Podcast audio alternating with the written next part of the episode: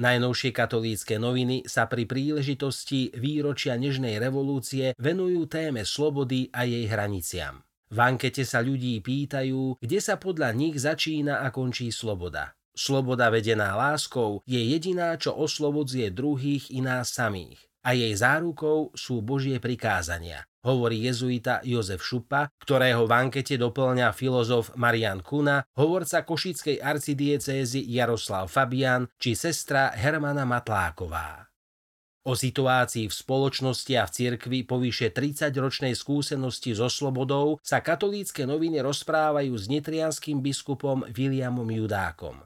Za uplynulých tridsať rokov sa Slovensko veľmi zmenilo. Vďačíme predovšetkým za dar náboženskej slobody a mnohé pozitíva, o ktorých sme predtým mohli len snívať. Vplyv otvorenia sa Európe je však dvojaký, pozitívny i negatívny, konštatuje biskup Judák.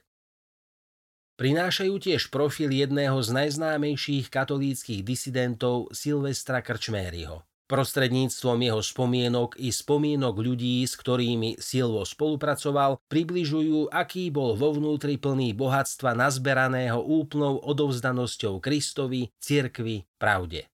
A plný radosti, ktorú mu nevzalo ani mučenie a väzenie. V rubrike Mladým predstavujú Milana Kolcuna, ktorý sa ako študent zúčastnil na pražskej demonštrácii v novembri devätnásťstoosemdesiatdeväť. Do Prahy pricestoval za priateľkou. Vtedy ešte netušil, že bude súčasťou toho, čo prichádza. Chodil som s Pražankou, tak som sa za ňou vybral na predĺžený víkend. Už v auguste som tam bol na demonštrácii, tak som zhruba vedel, čo sa bude diať. Uvedomoval som si, že je to nebezpečné. Ak by nás chytili, tak som určite doštudoval. Spomína na udalosti spred tridsiatich troch rokov Milan Kolcun, ktorý je dnes sprievodcom mesta Košice, moderátorom a talkmastrom.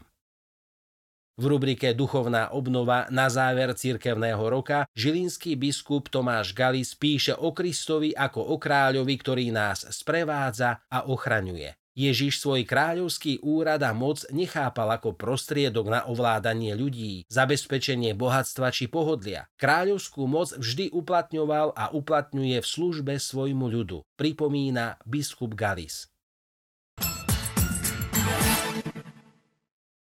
Stojme a učme sa od tých, ktorí chudobným rozumejú, sú s nimi denne a podporujme ich činnosť dobrovoľníctvom, modlitbou i materiálne. Uviedol košický arcibiskup, metropolita a predseda konferencie biskupov Slovenska monsignor Bernard Bober pri príležitosti Svetového dňa chudobných. Začiatkom novembra viac spomíname na tých, ktorí už zomreli a častejšie chodievame na cintorín. Nie sú to však smutné dni.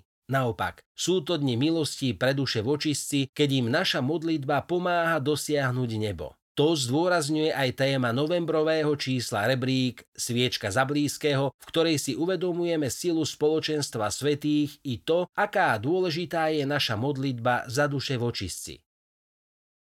Čím je zaujímavá farnosť Rabčice? Farský kostol je zasvetený všetkým svätým. Niektorí starší obyvatelia hovoria, že si nevedeli vybrať jedného svätého, tak si zvolili všetkých. O kostole, zaujímavostiach farnosti a o živote v nej čitateľom rebríka porozprávajú Patrik a Veronika v rubrike Za dverami farnosti. Každý čitateľ si môže pripraviť venček, ktorý počas prvých ôsmich novembrových dní môže postupne zaplniť modlitbami za zosnulých. Každý deň za jedného z nich. Venček plný modlitieb ponúka stredová vystrihovacia dvojstránka.